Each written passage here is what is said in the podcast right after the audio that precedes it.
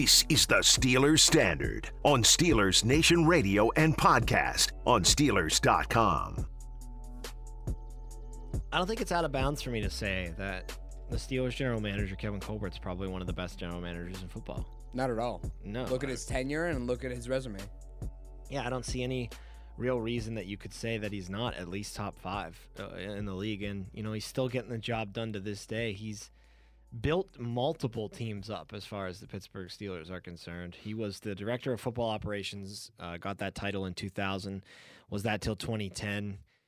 You know, he was the GM over that time. It was just a different kind of title, but he was the one making the decisions in the draft and all of the GM decisions that need to be made.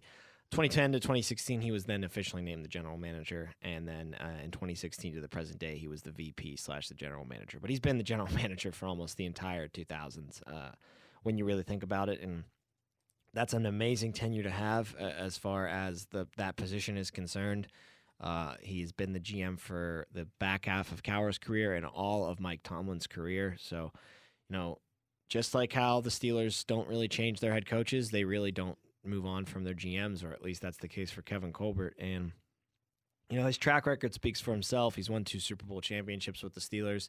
Like I said, he's been able to build the team up in different ways throughout decades, whether it be the defenses that he built in the early 2000s to mid-2000s, those great offenses from 2013, 2014 to 2017, or again on this third time, that building that defense up to being an elite status again as we stand right now. So he's really done it 3 different times. That's incredible stuff. He's done it on the defense. He's done it on the offensive side of the ball. He's proven he can draft for both sides of the football, and it's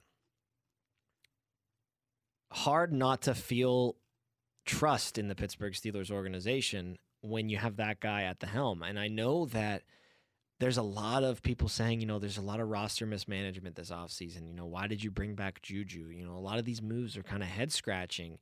And I agree with all of that criticism and all that analysis, that I do feel like it's roster mismanagement. And I do feel like, you know, these moves are a bit of head-scratchers that are being made.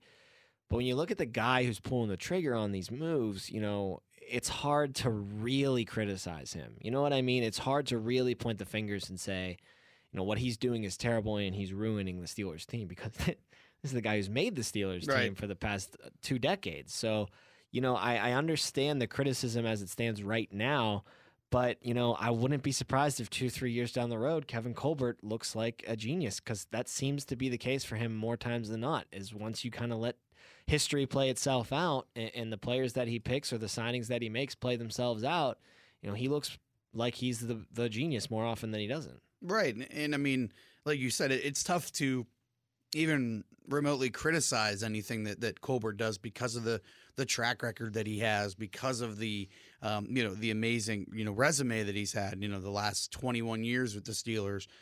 It's been obviously really, really good. So it's tough to, you know, sit here and criticize any move that he makes, you know, and that's what, you know, that's what we do. That's what people do. That's, you know, that's just how it goes.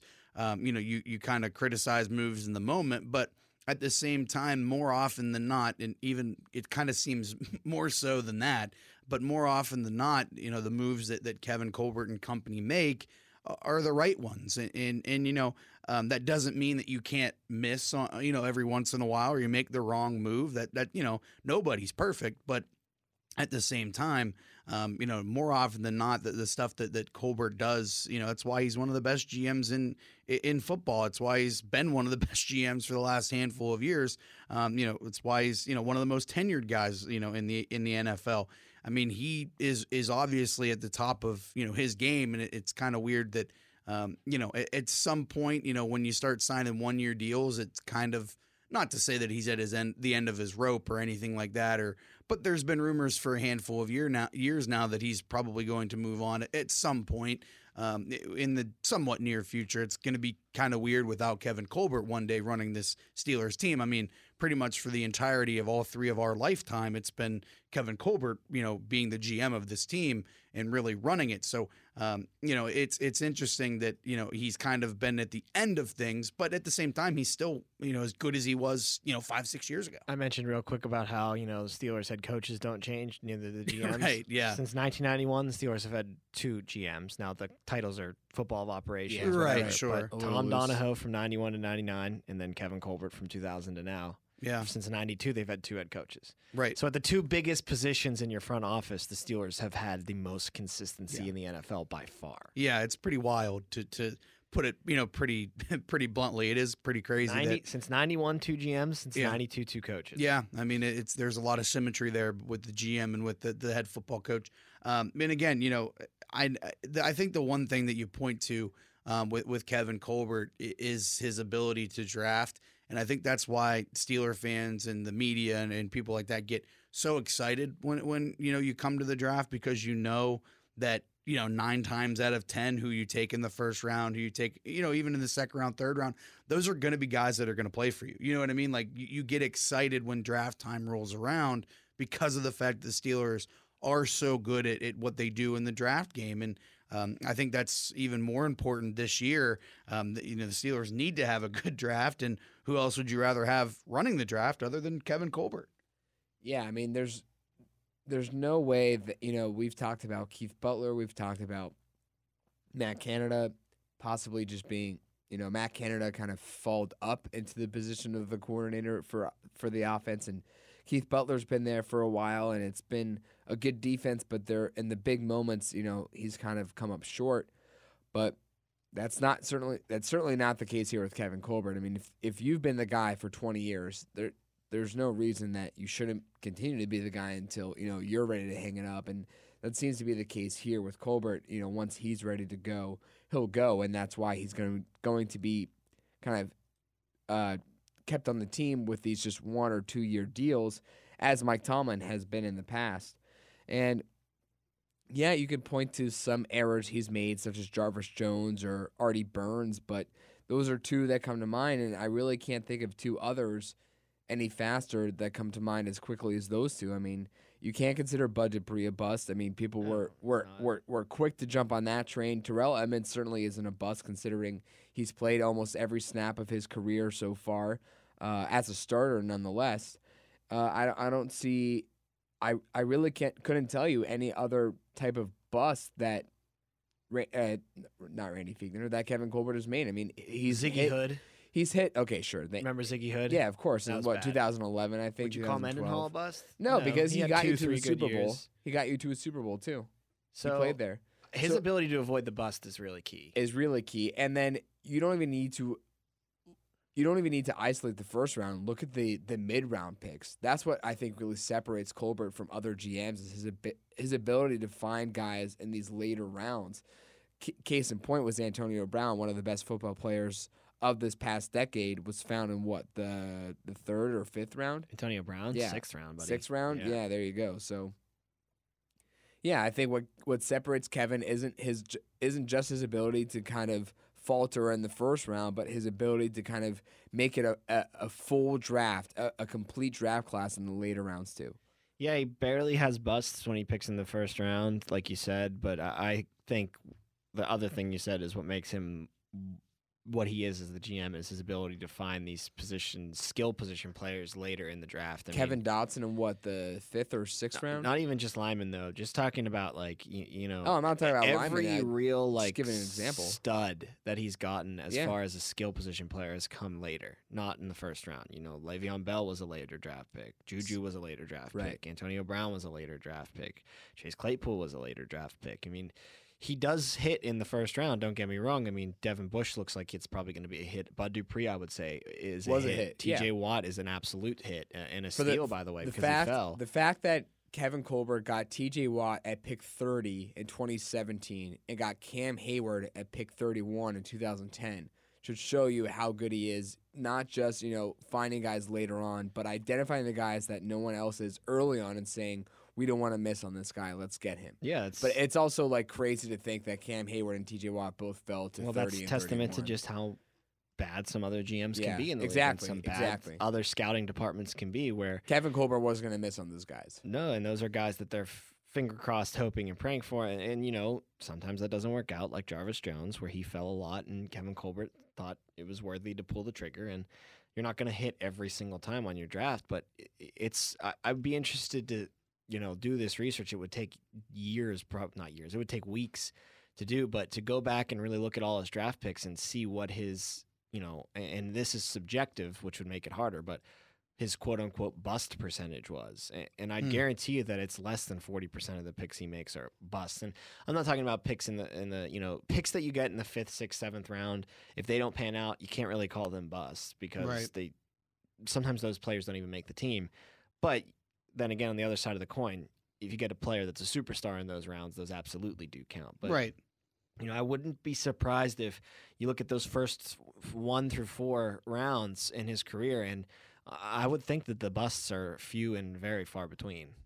Yeah, I mean, I would assume so. I mean, you only listed, what, 3 or so in the first round, and that's over, what, a 20-year span. It's over a 20-plus year span, which is pretty crazy. I mean, the one that popped into my mind immediately is Limas Sweed. That's just because I still have a Limas Sweed jersey hanging up in my room. Man. But I mean, you know, every GM is going to miss at some point in time. But the thing is not missing consistently, and it's you know, hitting on guys later in drafts. And I mean, to play devil's advocate here just for a second, I think you know, it kind of, you know, when you do so well in finding guys later in drafts, sometimes it can kind of cloud a judgment. And I hope that's not the idea going into this year's draft is, well, we're so good at finding guys later in the drafts, we can wait on, you know, position X, whether it's running back or whatever it is,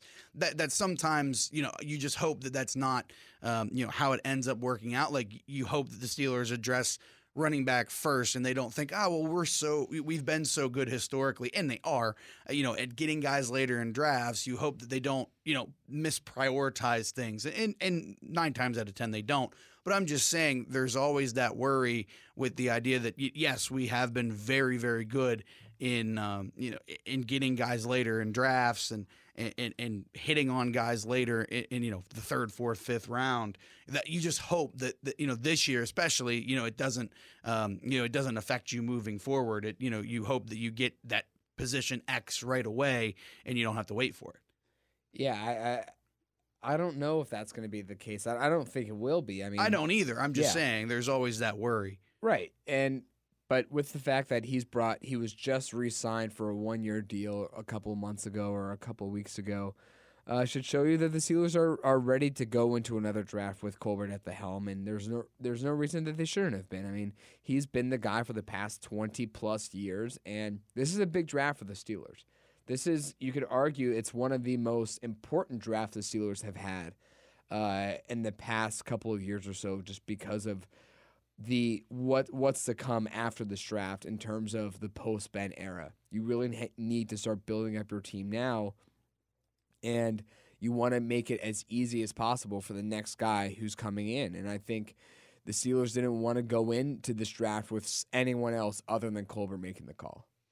And how could you want to go in with anybody else but Colbert making the call? And, you know, this, you hate to keep bringing it back to Ben on everything, but, you know, a lot of this stuff ties into Ben. And I know Colbert was there before Ben got there, and Colbert was the one who picked Ben Roethlisberger. But, you know, you don't want to break in a new GM to draft this year and try to fill in the holes around Ben to help the team win now, because that GM is probably going to want to, you know, rebuild the identity of the team towards his own, you know, style. Every GM has their own style of how they build a football team, and you don't really want that much change to be introduced in what's Ben Roethlisberger's last season. And, you know, who knows if that new GM is going to come in right now and say, you know, I love Ben, Hall of Fame quarterback. That's great. He gives us a chance this year. But, you know, I'm looking at my job 4 or 5 years down the road, and I want to start that rebuild now. So maybe he takes, you know, position players that are more keen towards big-time play in 2 to 3 years from now as opposed to guys that can step in right away and help now. And I think that that plays into it, although I don't think that there's any question either that if he wants to do it, Kevin Colbert's the guy to usher in the post-Ben era. It's just a matter of, is he up for it? And that's, I think, why he keeps getting just 1 year extension after 1 year extension, which is something he has said he has talked to Rooney about and worked out with Rooney. This is his preference, is to do the 1 year thing. So, you know, when Ben retires, it'll be all up to Colbert if he wants to undertake that endeavor. But I think clearly the offer is on the table for him. And I think, like you said, Jacob, who would you trust more than Kevin Colbert in this upcoming draft? I think that's the mentality the Steelers will have once Ben leaves, is who would you trust more to replace Ben Roethlisberger, the guy who found Ben Roethlisberger. Right, and there's a lot of parallels there, you know, with Colbert and Tomlin in that situation, you know. And I don't know. I think it's kind of the same exact point that we made when we talked about Tomlin, that, you know, there are questions on whether or not he will be here in the post-Ben era. Obviously, he signed the extension. Obviously, he will be here, and he will be here, you know, in the post-Ben era. And, you know, who knows if you want to continue to do that after the first couple years. And maybe, you know, in Kevin Colbert's case, that's why you go year by year. And you see, you know, this is probably Ben's last year. Maybe you sign another one after Ben's gone. You see how that year goes. And not, you know, not to say that he's just going to leave high and dry if the team isn't any good. But it's a lot of work for a general manager who has had a Hall of Fame quarterback since 2004. He's had been for, 16 years now. It's not exactly the easiest thing in the world to not even have to think about who's going to be our starting quarterback moving forward for this upcoming year when you've had that guy for 16 years now. It would definitely be a different undertaking. It would be a little bit different of a situation to go into a draft 2 years from now and say, oh, we might need to think about a starting quarterback. You know, do you want to rebuild the team? Do you want to have to kind of not change the identity of the team? But that's kind of what you're doing at the same time. You know, if you're losing Ben, that's kind of the face of the franchise. You know what I mean? So you're kind of, you know, you're completely changing your identity at that point. So I wonder if Colbert will want to do that. But, you know, as I said for Mike Tomlin, I don't think there's a better guy in the room or maybe in the entire league to usher you into that era. It's just the question of whether or not that he would want to do it, you know, at that point. I mean, we're still at least a whole year away from that at this point in the year, or at this point in time. So it remains to be seen. But, you know, you brought it up, and I wonder, would you, you know, if you are Kevin Colbert after having been for 16 years, would you want to, you know, completely change your identity and look for a quarterback again? Do you want to do that again? I don't know.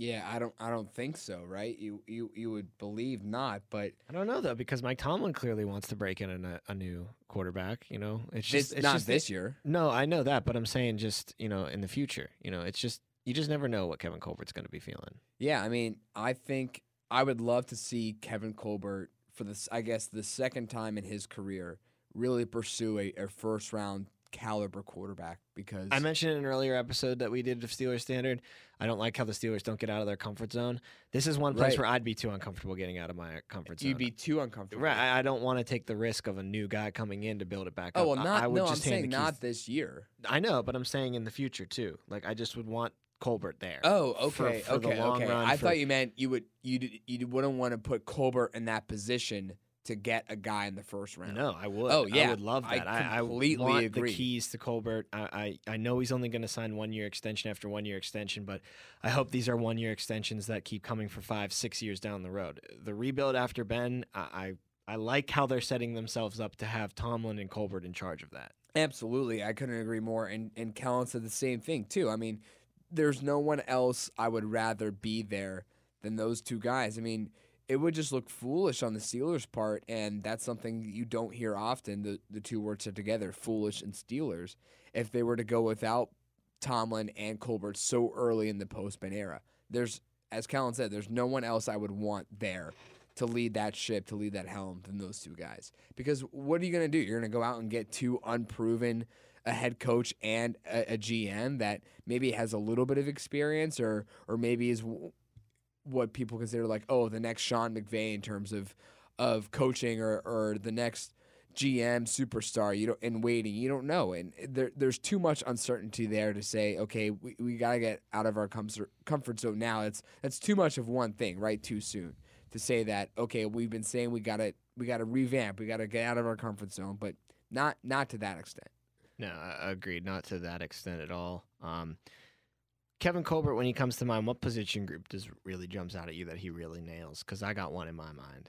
Wide receiver. Wide receivers, right? Yeah. I mean, there's no question. He seems to just be a savant at that position. I mean, we could go down the line. Other than Limas Sweed, number 14 Limas Sweed jersey in the back of his closet collecting dust bunnies, they're all hits, I would say.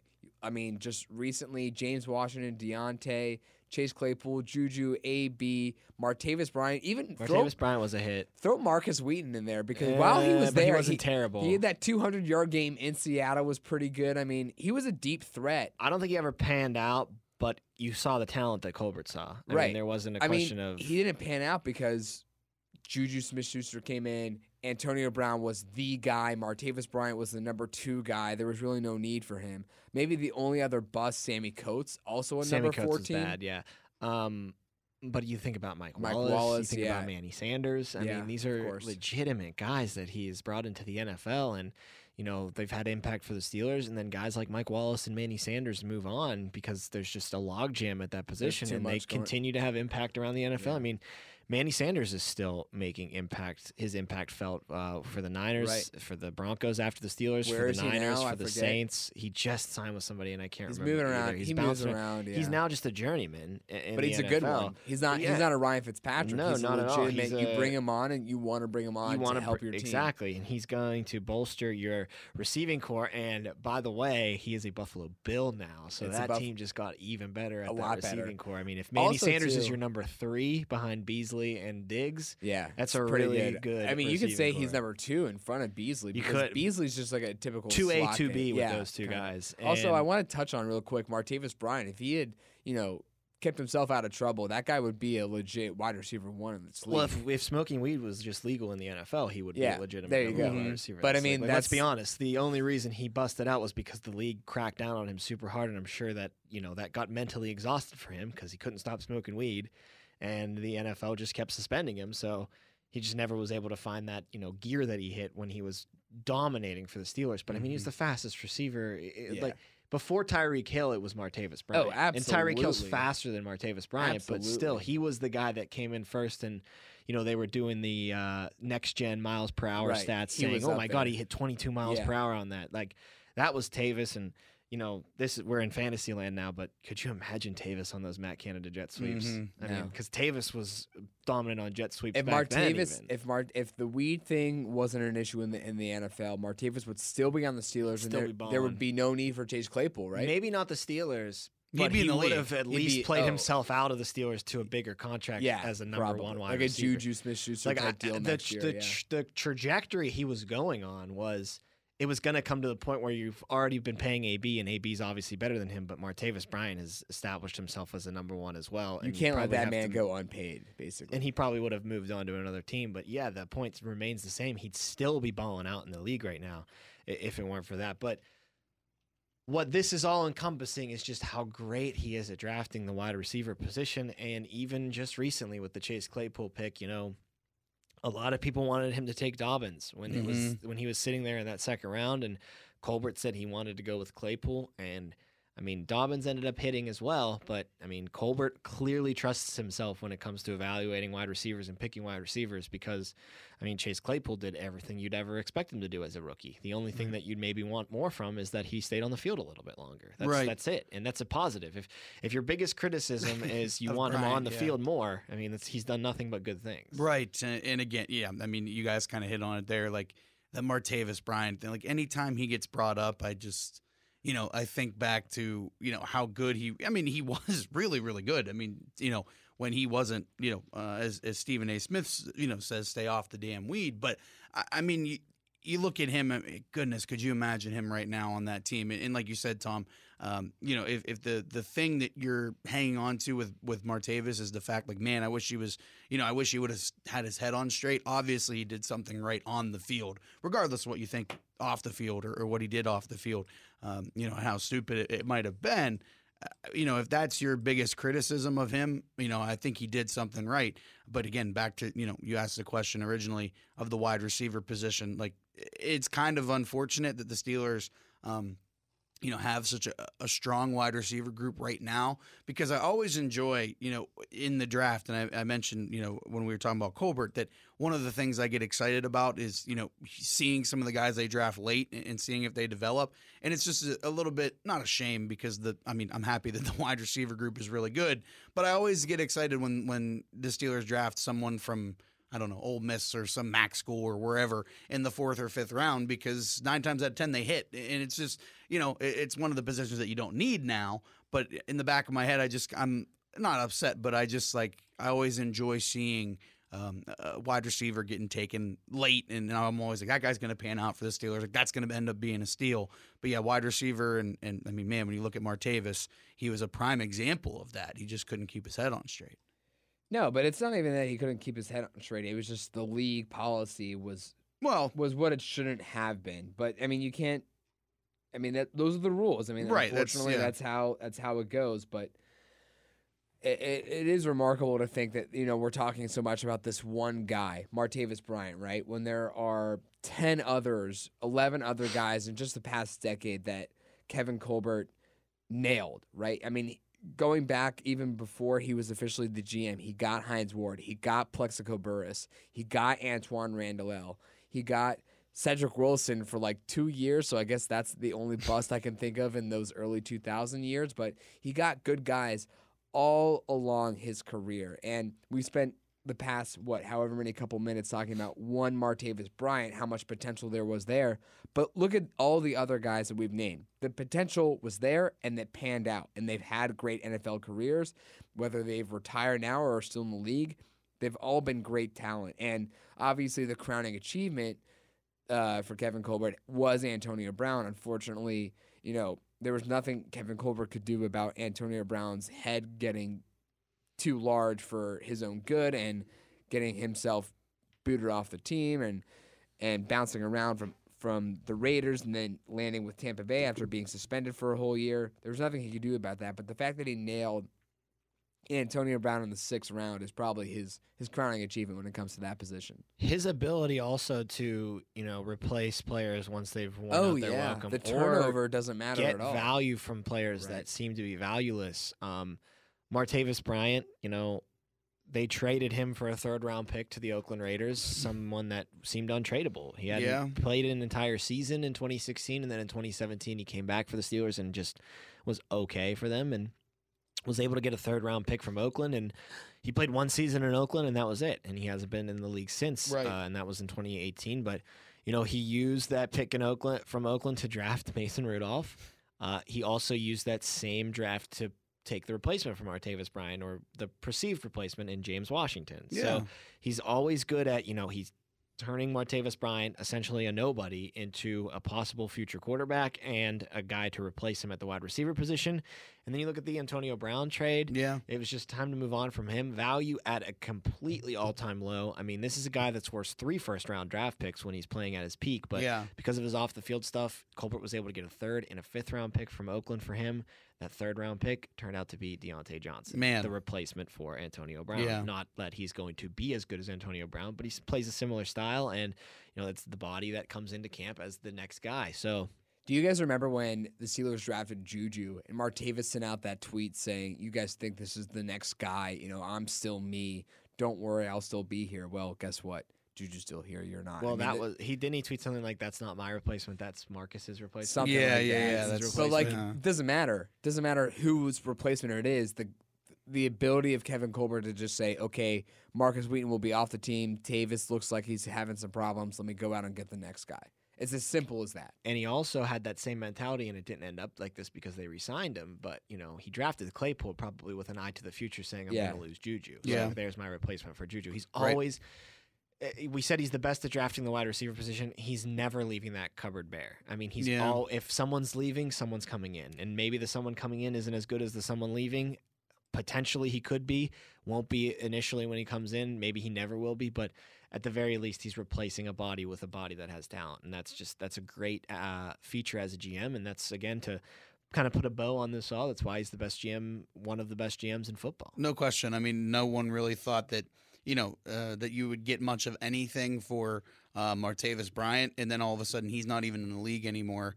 And it turns out, like you said, Tom, to Mason Rudolph, and then the AB thing turns out into Diontae Johnson. I mean, that's incredible turnover. And again, you might not ever live up to what Antonio Brown was or whatever, but just to get something for him, you know. I mean, I remember when the whole AB thing happened and the trade went down, like I remember we were sitting here like, oh, I don't even know what they're going to get. And they end up, you know, getting something really, really good, obviously. It's just a testament to Colbert, no question. Well, Colbert will have his life pretty busy over the next couple weeks, I'm sure. I'm sure he's been busy for the past couple months, but things really amp up as the draft is right around the corner. So in the next episode, we will talk about the draft in general and some Pittsburgh Steelers specific stuff as well.